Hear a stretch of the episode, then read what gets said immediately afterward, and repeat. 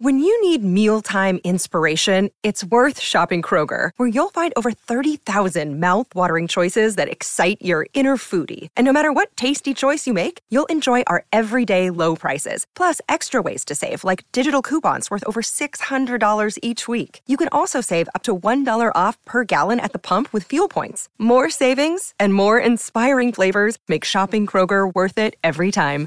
Kroger, fresh for everyone. Fuel restrictions apply. Hello, and welcome to the Transfer Window, the podcast that brings you the news before it becomes news, as well as insight and analysis into all the subjects you're talking about in football.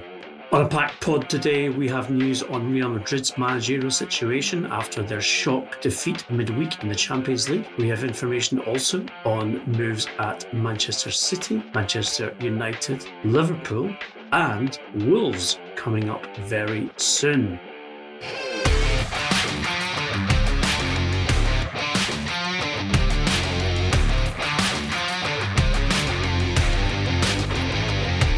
I'm Ian McGarry. With me, as always, is Duncan Castles. Duncan, we're going to start at Real Madrid. Uh, I would say that it would be the Santiago Bernabeu, but in fact, it was the Alfredo Di Stefano Stadium, which is, of course, at Real Madrid's training ground, where Real Madrid, the 13 times winners of the Champions League, have suffered one of the most probably embarrassing defeats uh, in their history in that great competition to Shakhtar Donetsk this week posing questions once again over the future of coach Zinedine Zidane.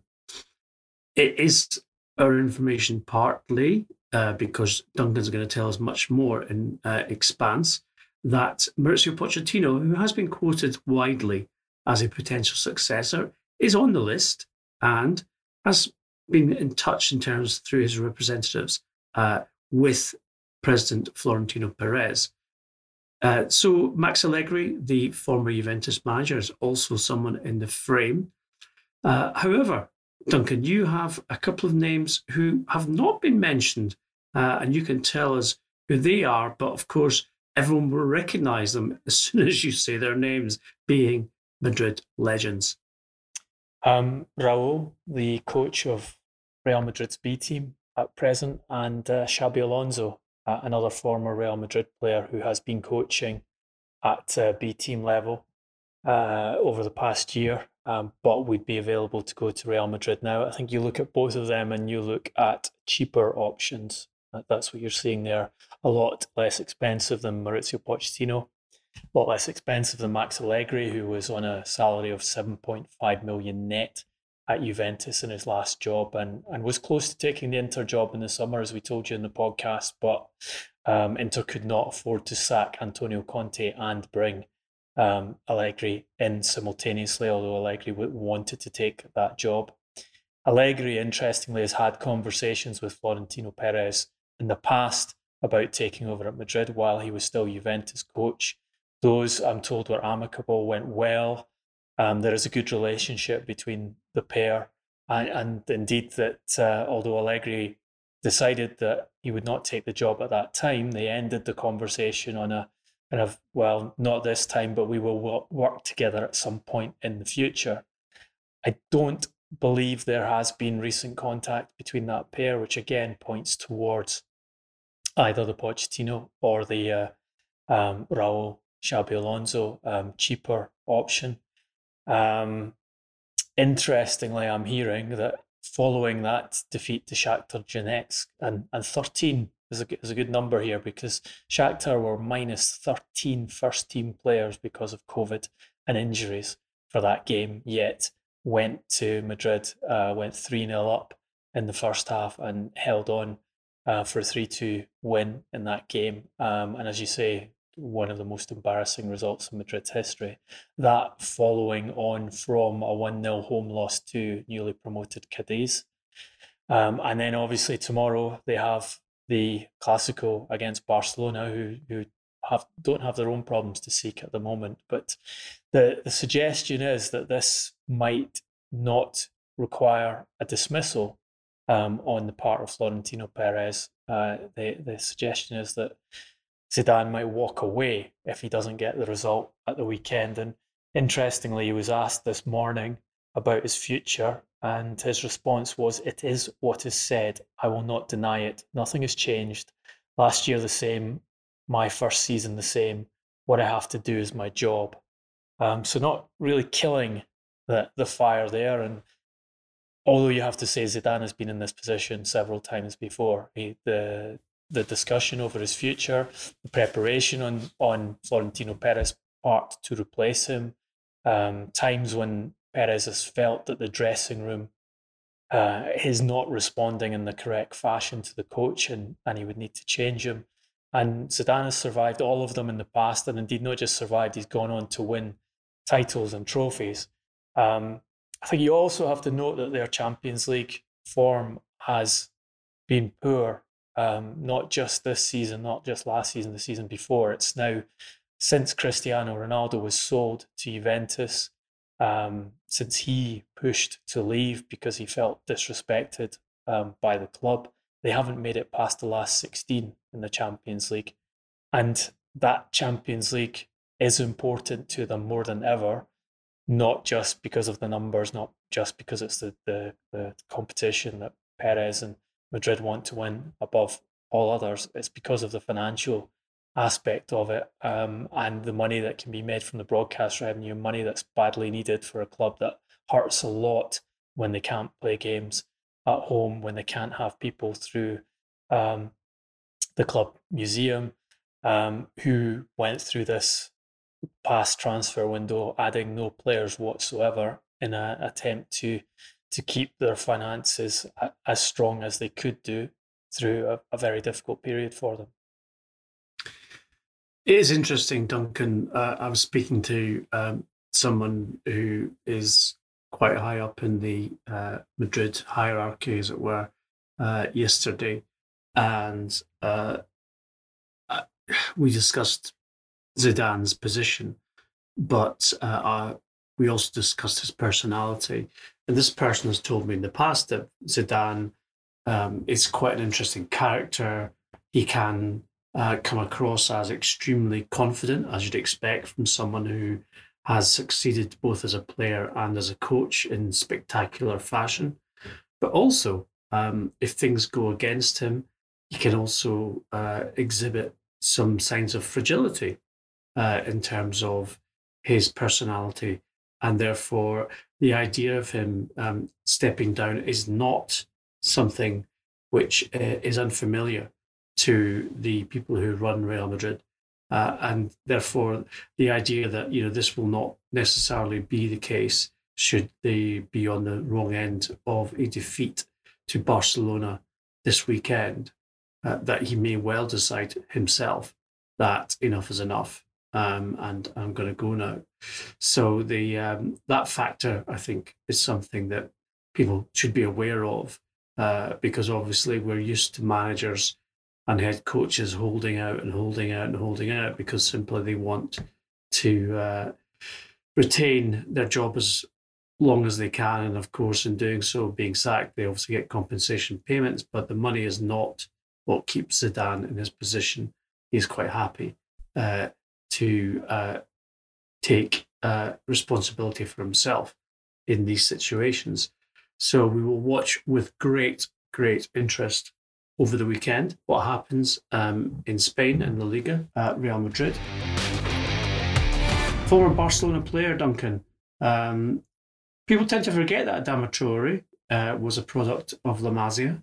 Uh, now at Wolves, obviously, and the one of their best players for sure. And you've reported in the podcast uh, regularly about interest in him and Wolves' valuation of him. Uh, also, a target for Manchester City in the last window as a potential replacement for Leroy Sané. He obviously stayed, and now perhaps he might be staying longer. Is that correct?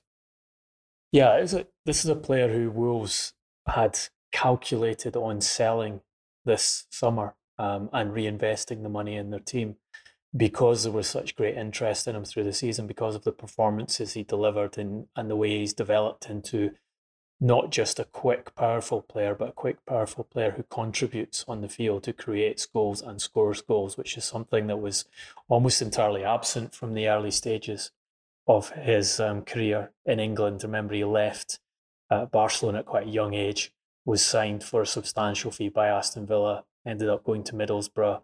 Wolves invested quite a lot of money to take him, but at that stage it was questionable whether he was going to remain in English football. And, and even in his first season at Wolves, the, the manager, Nuno, had question marks over whether he could manage to turn them around and make him that effective player, an efficient player that is essential to be a part of the Wolves setup. They're probably one of the most efficient teams in the Premier League. He achieved that. As you say, Manchester City looked at him as a replacement for Leroy Sané. At that time, Wolves were quoting a figure of 150 million euros as a transfer fee, and the expectation was that they would not sell for less than 100 million. Um, COVID made that an impossibility, as Ed Woodward pointed out this week in his um, conference call to investors when the, when Manchester United uh, announced their not um, not particularly impressive financial results. Not a single transfer went through this summer of 100 million euros or more, and obviously Woodward was using that as an excuse for not um, meeting the asking price for Jadon Sancho. But it is a valid point that prices came down the big deals weren't done. Only Chelsea with Kai Havertz and interestingly Napoli um, taking Victor Osimhen from Lille uh, for a deal that will reach 80 million euros spent at that level. Adama's got three years left in his contract. Um, he's not well paid because of where he came from and when he was signed. His, his current salary is around £50,000 a week. So it's way below his status, uh, way certainly way below the valuation that Wolves had, had placed on him.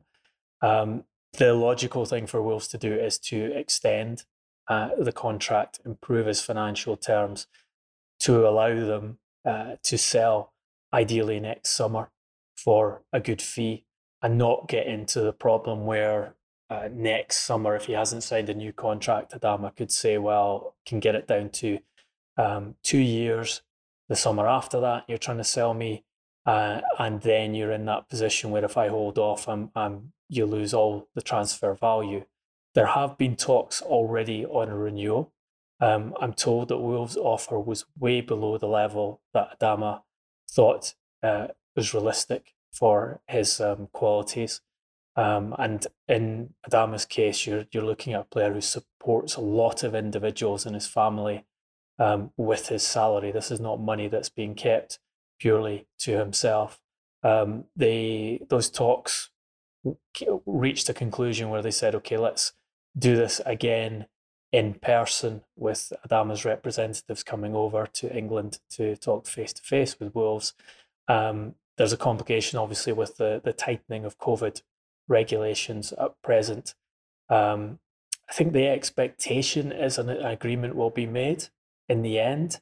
Um, however, the, the what I from what I understand, they are some distance apart, and um, there's a fair bit of work to be done on getting him tied down to a longer contract and strengthening their position for a for the planned sale um, in the coming summer.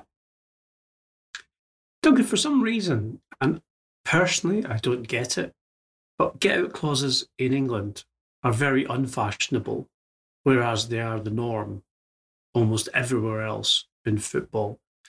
Uh, do you think Adama's representatives will insist on a get out clause, given the huge valuation that Wolves placed on him this summer, which probably was the main reason why he didn't find a move elsewhere, especially in the current financial environment? Uh, it seems to me um, it's a trade off, isn't it? Uh, yes, I'll sign a new contract, but I'll do it if you give me the rescission clause which means that a club knows what they have to meet to buy me in the future. It's possible um, when Traore moved from Spain to England for the first time, Aston Villa bought him with quite an onerous uh, buyback clause included in his deal, which allowed Barcelona to take him back uh, for a set price, um, which would have left uh, Aston Villa with very little profit had they uh, decided to exercise it. Um, so obviously that was placed by the club, but probably um, was one that the player would be happy with because it uh, allowed him to increase his salary and have the opportunity to return to Barcelona in the future. Um, his representatives are a well established Spanish company who are pretty savvy in the way they uh, manage their players' careers and um, keen on getting the right valuations for players and, and giving them outlets uh, down the line. So it wouldn't surprise me if they were to try and include a set uh, release clause in the deal. Um, but I haven't actually asked that question, so I can't tell you if that, that's part of the negotiations today. If there's one thing we know is that Duncan will be asking that question straight after this podcast is finished recording. I have to say this, Duncan, the segues are just flowing today, absolutely flowing, because we're going from one former Barcelona player to a current Barcelona player who connects us to Manchester City and our next story. And that is, of course, that Gerard Piqué has signed a new contract at Barcelona in the last uh, two to three days. In doing so, he's taken a 50% pay cut in alignment with what the club is trying to negotiate with the entire squad. And of course, there is some friction about that, Duncan, regarding uh, the, the other players who are effectively saying, well, you're the guys who wasted money on Ousmane Dembele, uh, Philippe Coutinho, etc huge amounts of money. Um, I know you're asking us to foot the bill. Uh, Barcelona's board are saying no, we're all in this. Uh, we all have to be realistic, etc., etc. Piqué has kind of shown the way, um, but of course, Piqué, born and bred uh, Barcelona, Catalan, uh, came through La Masia as well. Uh, had that brief spell at Manchester United, but other than that, has been very much a stalwart at the um, Camp Nou. How does this affect Manchester City? Well, Eric Garcia, who, and many people have said, is very much in the image of Piqué. Uh, he's also come to Manchester. He spent uh, his, formative years at the Etihad, but now is in the last year of his contract, has so far refused an extension. Very interestingly, Pep Guardiola said after this week's Champions League uh, win that he still hoped, and I quote, to seduce Garcia into signing a new contract with City. Now, it's our information that uh, Garcia and his representatives learned of Piqué's new contract via the media.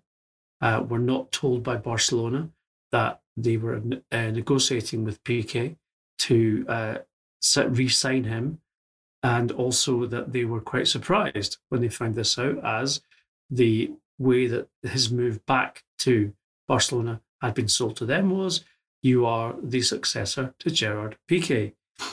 Now, it also seems to be, Duncan, that City, obviously in a better financial state given their ownership, etc., uh, are in a position to offer a much improved contract to Garcia then perhaps he might expect that Barcelona, as they are contracting their wage bill, uh, and it looks like that seduction, which Pep Guardiola mentioned, may well have some effect.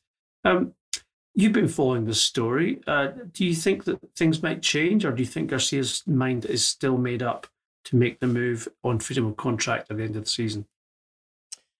I think you're you're correct to point out that the move back to Barcelona was sold to him as being Piqué's replacement. Um, he obviously wanted that move. He'd, he'd given his commitment that he would go to Barcelona, had agreed financial terms with them, um, which was why Barcelona were confident that they would be able to get him out of Manchester City at less than City's 20 million euro asking price.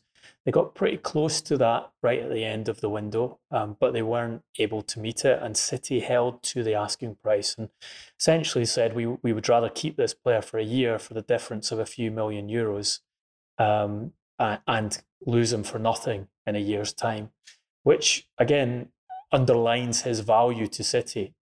Um, I think the idea of the Pep Guardiola seducing Eric Garcia is quite an amusing one. I, I, I wonder if we can get a an Amazon style documentary with cameras around the candlelit table as as Pep puts his best cardigan on and and uh, and sells sells sells his future in, in the centre of his defence to to Garcia. But He could take him to TAS, couldn't he?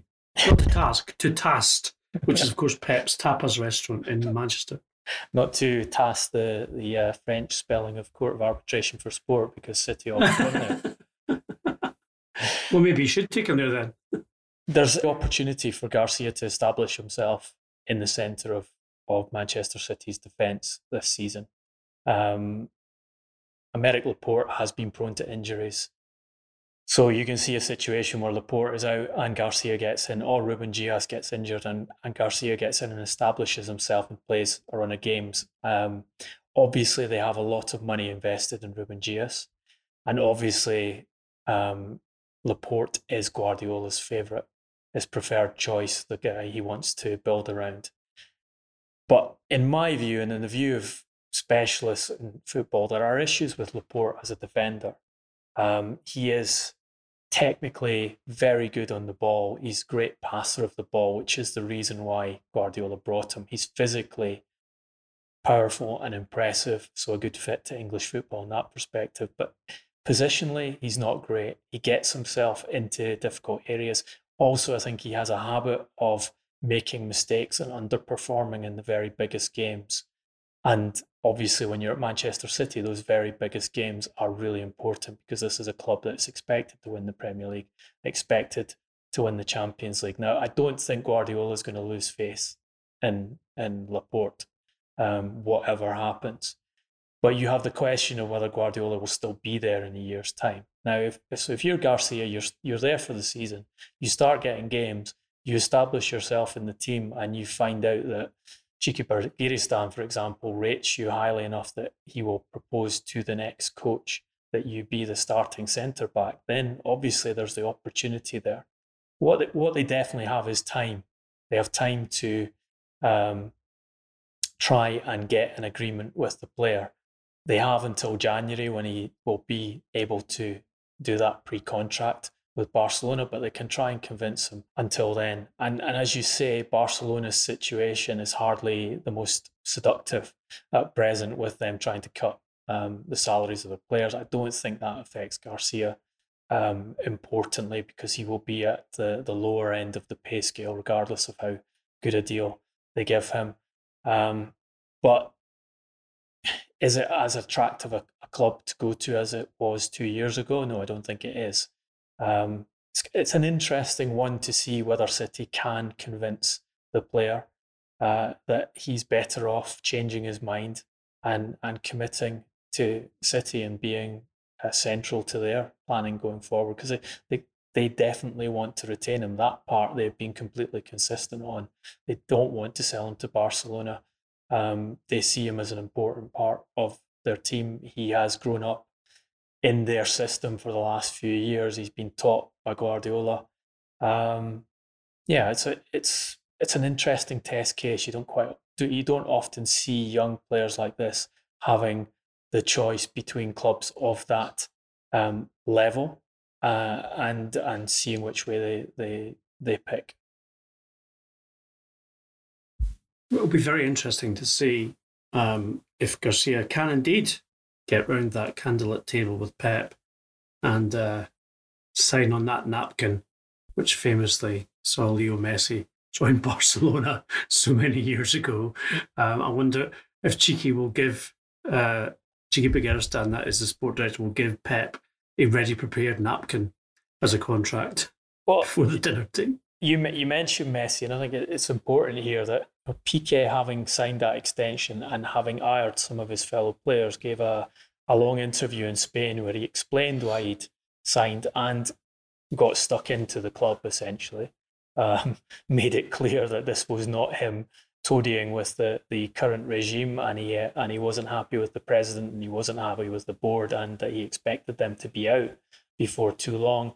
But one of the things he mentioned was Messi and the, the burofax and Messi's decision to leave, ironically for Manchester City in the summer.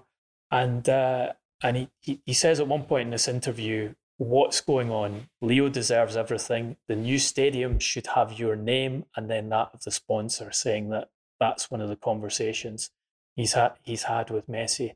And I think that just underlines the the disarray Barcelona are in, where a player of, of his gravitas and status is along going along this line of the club owes Lionel Messi everything and they should do everything to retain him and give him power and even name the new stadium after him.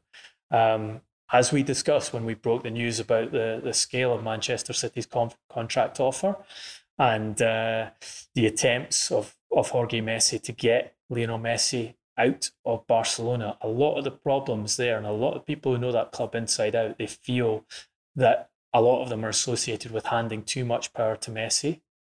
Um, and that actually, the pragmatic solution this summer, if you take politics out of the equation, would have been to take the money from Manchester City, let the player go, and rebuild from the start. And I suppose you're seeing that now because if, if that had happened, they wouldn't have to propose 50% pay cuts to the entire team as a solution to their financial issues.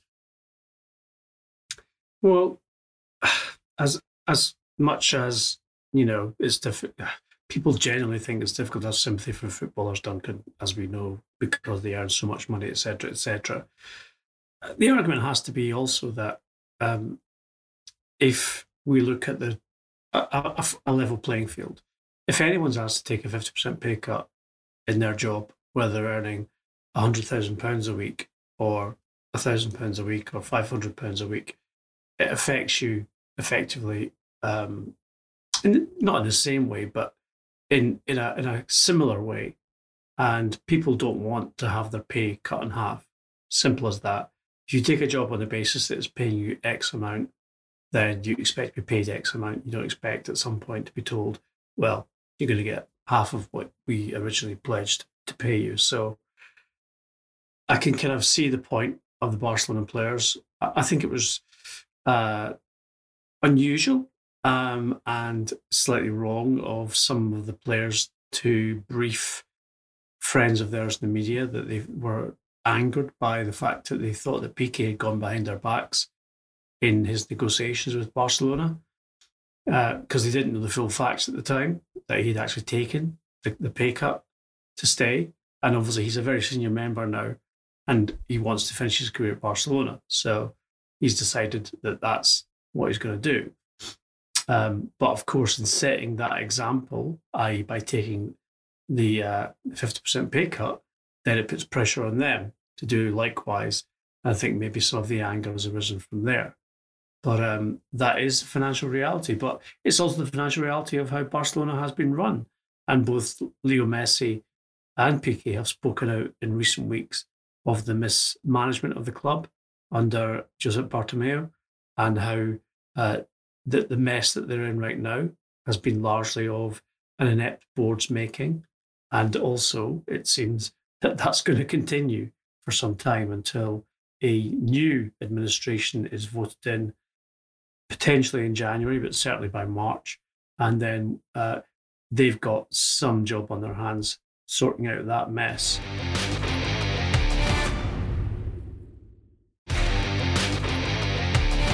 Speaking of a mess in the boardroom, Manchester United uh, announced uh, their latest financial results this week, Duncan, and there were some interesting uh, facts uh, recorded in those results. Um, of course, there was the usual um, boasts by both uh, Ed Woodward and Richard Arnold that it doesn't matter that, that we've made a loss or indeed uh, we have decreased our revenue because we've got a billion more people on social media saying that we're great. Um, probably not as uh, music to the ears of the stakeholders in United as it might have been once, given that they are effectively losing money uh, in their investment. However, uh, you spotted something, Duncan, which was not making the headlines, but is actually very interesting because it could very well affect Manchester United in the short term and long term in terms of how they trade. Yeah, um, yeah, you're right. They weren't the full year results for last season weren't pretty. The revenue has uh, dropped 18.8% from 627 million pounds that they took in in the 18 19 uh, financial year to 509 million. Now, when they went into this financial year, they projected earnings of between 560 and 580 million. So you can take from that that the the damage COVID had done, and this is just four months. So this is running till the end of of June. Um, so you know, it's only part of the COVID damage was around um, 70 million pounds um, if you take the maximum of the of their projected revenue figures ahead of that season. Also, tellingly, um, made no revenue prediction at all for the 2020-21 financial year, so they're not prepared to say how much they expect uh, to come in, how much worse they expect revenue to be over this coming season, where of course they don't know when supporters will be back in the stadium. And I think Ed Woodward was very strong in saying that they needed to get supporters back in as quickly as possible and, and pointing out correctly that the government's position where you can go to the, the theatre or you can go to the cinema um, and watch those uh, events in a crowd in a, indoors is legal and acceptable, but you can't go into an open air football stadium and watch football matches at even at lower density is just illogical. But then so much about the UK government's uh, response to COVID has been illogical and idiotic. Um, they made a 23.2 million loss across the financial year. Interestingly, exactly the same sum as they paid in dividends uh, to investors. The majority of that dividend going, of course, to the Glazer family. So even though um, it's the worst financial performance that they've reported for years, they're still finding money to pay to um, the owners and a way of extracting cash from the Manchester United cash cow. Then, you know, down in the detail of the report, you get some interesting elements where the the debt of the net debt of the club went up substantially, um, over hundred percent increase in net debt level, but that is attributed mainly to a reduction in cash. But part of that cash that they're missing out is attributed to deferred sponsorship payments in excess of 80 million pounds. So what that's saying is that their sponsors, their commercial revenue, have been given a holiday by Manchester United of substantial amounts of income to allow them to overcome the COVID period. Now, I don't think there's any guarantee that that money will eventually come in. On on top of that, they they've given a six month extension to Chevrolet on their shirt sponsorship deal, which is due to end at the, the finish of this season. So they extended that to 31st December 2021. Um, apparently, because Chevrolet were having difficulties uh, paying the their sponsorship commitments, which were substantial. That was a record shirt sponsorship deal when they agreed it um, almost seven years ago uh, to allow them more time to pay the money.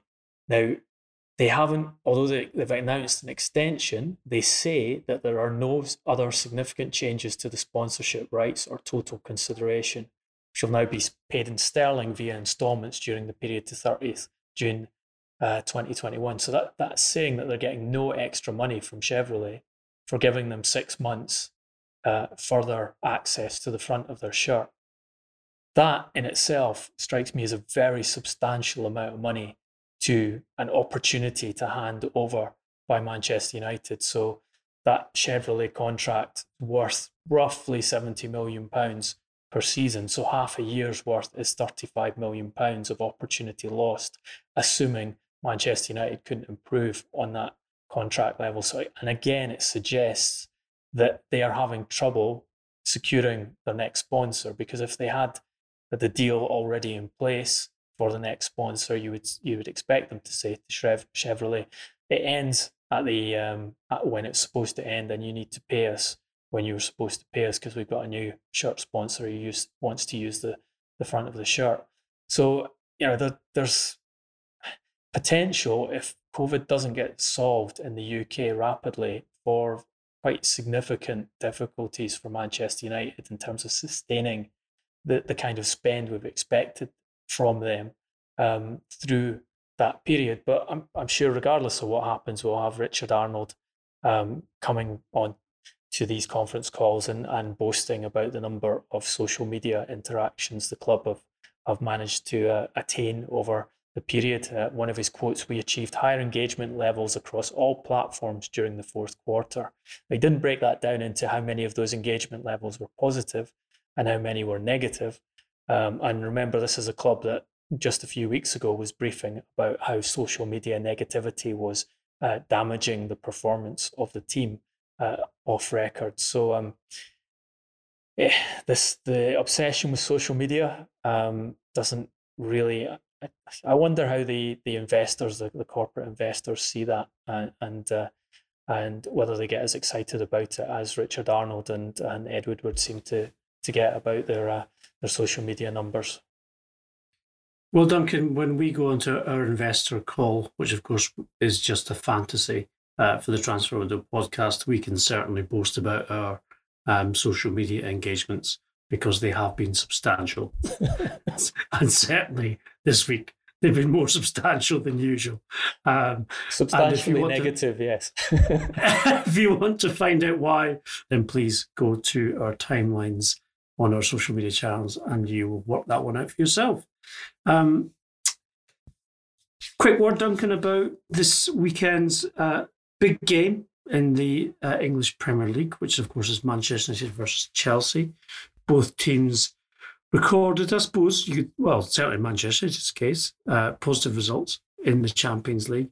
In Chelsea's case, a clean sheet was something very unusual. The first 0 0 draw in 62 games of Frank Lampard's Chelsea's head coach career, um, interestingly. Uh, perhaps that was a, an omen, Duncan, having included included 30 year old goalkeeper Petr Cech in his squad. Maybe that had an influence on the uh, the 0 0 draw. Uh, it's going to be a kind of, um, well, from the it looks like, you know, uh, a kind of battle between the, the high scorers and the bad defenders, really, doesn't it? Well, look, it's a great result for Solskjaer in midweek. Um, he implemented a, a, system we've seen from him many times, which is uh, play back five, um, sit back against opponents you know will attack you, whose strength was in attack, uh, and hit them with pace on the counter. So play Rashford and Martial up front with in this case, Bruno Fernandes feeding um, and Fred feeding to to start with, and then Pogba coming off the bench. Um, quite a substitute to have to come off the bench when you when you want to go towards the end of the game, um, and very effective. Uh, it was a game that could have gone either way, but he got his win at an important time. Um, and you know we hear the story from um, the ex Manchester United players in the media that um, he's on the right path again and uh, there is progress. And um, look, I think it should not come as a surprise that he is able to achieve these results against the bigger teams, particularly uh, Paris Saint Germain, who are notably weaker than last season and notably weaker in defensive areas than they used to be. The system works if you've got that amount of pace up front, if you've got good people to spread, uh, provide them with passes, and if you can defend um, well. And obviously, it helped him that Harry Maguire wasn't playing in that game because you, you didn't have the uh, susceptibility of Maguire to pace up against Neymar and Mbappe, and you have Axel Tuanzebe, who's really uh, most impressive weapon is his pace, um, and Aaron Wan-Bissaka on the, the right hand side. Um, it, shouldn't surprise us if he gets these results. The question mark with Solskjaer has always been whether he can deliver results across the course of the season against all kinds of opponents to be able to win silverware and to be able to compete for the Premier League. Um, and we haven't. If if people say they, they see they have seen progress this season in that element, I don't know where they see that progress from. Um, and we'll see if he if he can develop it. He's got be- better personnel now. Um, I noted that Rio Ferdinand uh, was talking about the transfer window and saying that Solskjaer hadn't been supported in the transfer window. And you know his, his uh, exact quote is, "I don't feel that whatever they've got in this window has improved the first eleven. That's the problem." um, which I find a b- bizarre statement given that they've signed a Brazil international left back who should be a clear upgrade on um, Luke Shaw in that position. And they've signed Donny van de Beek, one of the most talented young midfielders in European football, who was very close to going to Real Madrid and would have gone to Real Madrid if they didn't have the financial problems that we talked about earlier in the podcast. Those players should be in the first 11 going through the course of the season. And if you don't think they've improved the first 11 by adding them, you, I don't think you're really looking properly at the recruitment. Yes, they didn't get everything they wanted. Yes, they didn't provide him with his his priority signing, Jadon Sancho. It wasn't a great window for Manchester United, but the squad's improved. So therefore, the results should improve over the course of the season. Um, does he have the ability to get them competing for the Premier League title in what is turning into a far more open race than any of us would have expected with the injuries Liverpool have suffered and with some of the the um, bizarre results we've had earlier in the season. I, I think we'll probably see the unpredictability of the Premier League continue as long as we're playing behind closed doors um, through the season. Does he have the ability to achieve that with the resources he's got? I don't think he does, but he what he has bought himself with these results is the the chance to to prove that he does. Well, we shall uh, be watching, of course, as you will, um, Manchester versus Chelsea this weekend with great interest. What's your prediction oh, for the game as a, as a keen? You love this, don't you? As a keen and uh, big friend of the Chelsea manager, how do you expect this one? To um, Chelsea, to me, um, uh, looked last week in the game against Southampton like uh, I said this to you before, Duncan. Like Kevin Keegan's Newcastle United, which is score at will and concede at will, uh, which with Manchester United's ability to hit you in a counter attack is extremely dangerous. Um, they did play well in defence against Sevilla in the Champions League in midweek, or certainly I should say better in defence. Uh, I, I, I think Chelsea might just edge it, and that's not me being partisan towards uh, Mr. Lampard. Uh, I think they might edge it by a goal. Um, I think Manchester United are a very inconsistent unit in terms of the way that they perform. I'm not saying the way they play or results, but the way they perform. Um, and I so therefore I, I believe that you know it may just be one of those results which, yeah, uh, is indicative of this particular unpredictable season in the Premier League and therefore I shall pass it to you and tell me what you think is going to happen. I, I think I think the, the question for me is whether Lampard and Jody Morris are prepared to sacrifice the principles with which they're trying to play and meet Solskjaer with fire for fire. So say we're going. To You to mean five at the back? Yeah, we, no, maybe five at the back, maybe four at the back, but the game plan being, you come to us we're not we're yes. not we're not going to try and beat you in your own half. We're going to bring allow you to come on to us and and pass in front of our defense and then we will hit our very fast attackers that we have and use the very good ball users that we have in midfield to open your defense up and score goals because if they do that and they score the first goal in the game um, they have a huge advantage always in these big games or generally in these big games the team that scores first have a massive advantage. Obviously, Manchester United in their last big game um, scored first with a penalty, no surprise there, and ended up with a 6 1 defeat. But generally, that early goal gives a team a big break. So here are my two weaknesses and two uh, uh, and and also the strengths of the the either side. I think Werner, um, given the service, will be, def- definitely tear through Manchester United central defence, who are low in confidence and ability. Uh, and I think that Chelsea, who are vulnerable on either flank, could easily concede to the inform Marcus Rashford. Um, and that's where I think the goals will come from on both sides. Uh, certainly, uh, if you like the early goals. Um, and I think that's where, yeah, the, the action will be. You can uh, obviously give us your views um, what you think is going to happen in that game, and of course, everything else we've talked about on today's podcast. But it is Friday, and you know, therefore, it's time for the donkey. Uh, the whole of football is listening. Uh, they want to know if they're going to be the recipient of the great golden statue. And um, I'm just going to open the golden envelope here, Duncan. But first, I'm going to explain that today's award, I'm not going to say it's the inspiration because that would certainly be the wrong word to, to use in this particular context, but uh, it is the Boris Johnson Award for spending money on what you shouldn't do to please your mates. Uh, and of course, this in uh, response to uh, the government's um, refusal to meet the uh, Manchester United striker Marcus Rashford's demand that school meals be provided over the uh, holidays for hungry children and instead uh, basically blow money on uh, PPE, which doesn't actually work, uh, track and trace, which doesn't work, etc., etc. So um, enough of the politics. You get the idea. I'm going to open the envelope here because this is, of course, about football.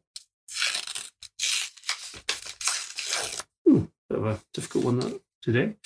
Um, so, Duncan, we have, um, of course, as usual, um, three uh, contenders for this week's donkey. Um, I'm liking them all, to be fair, but I'm going to go first of all with um, Chelsea uh, and Roman Abramovich in particular.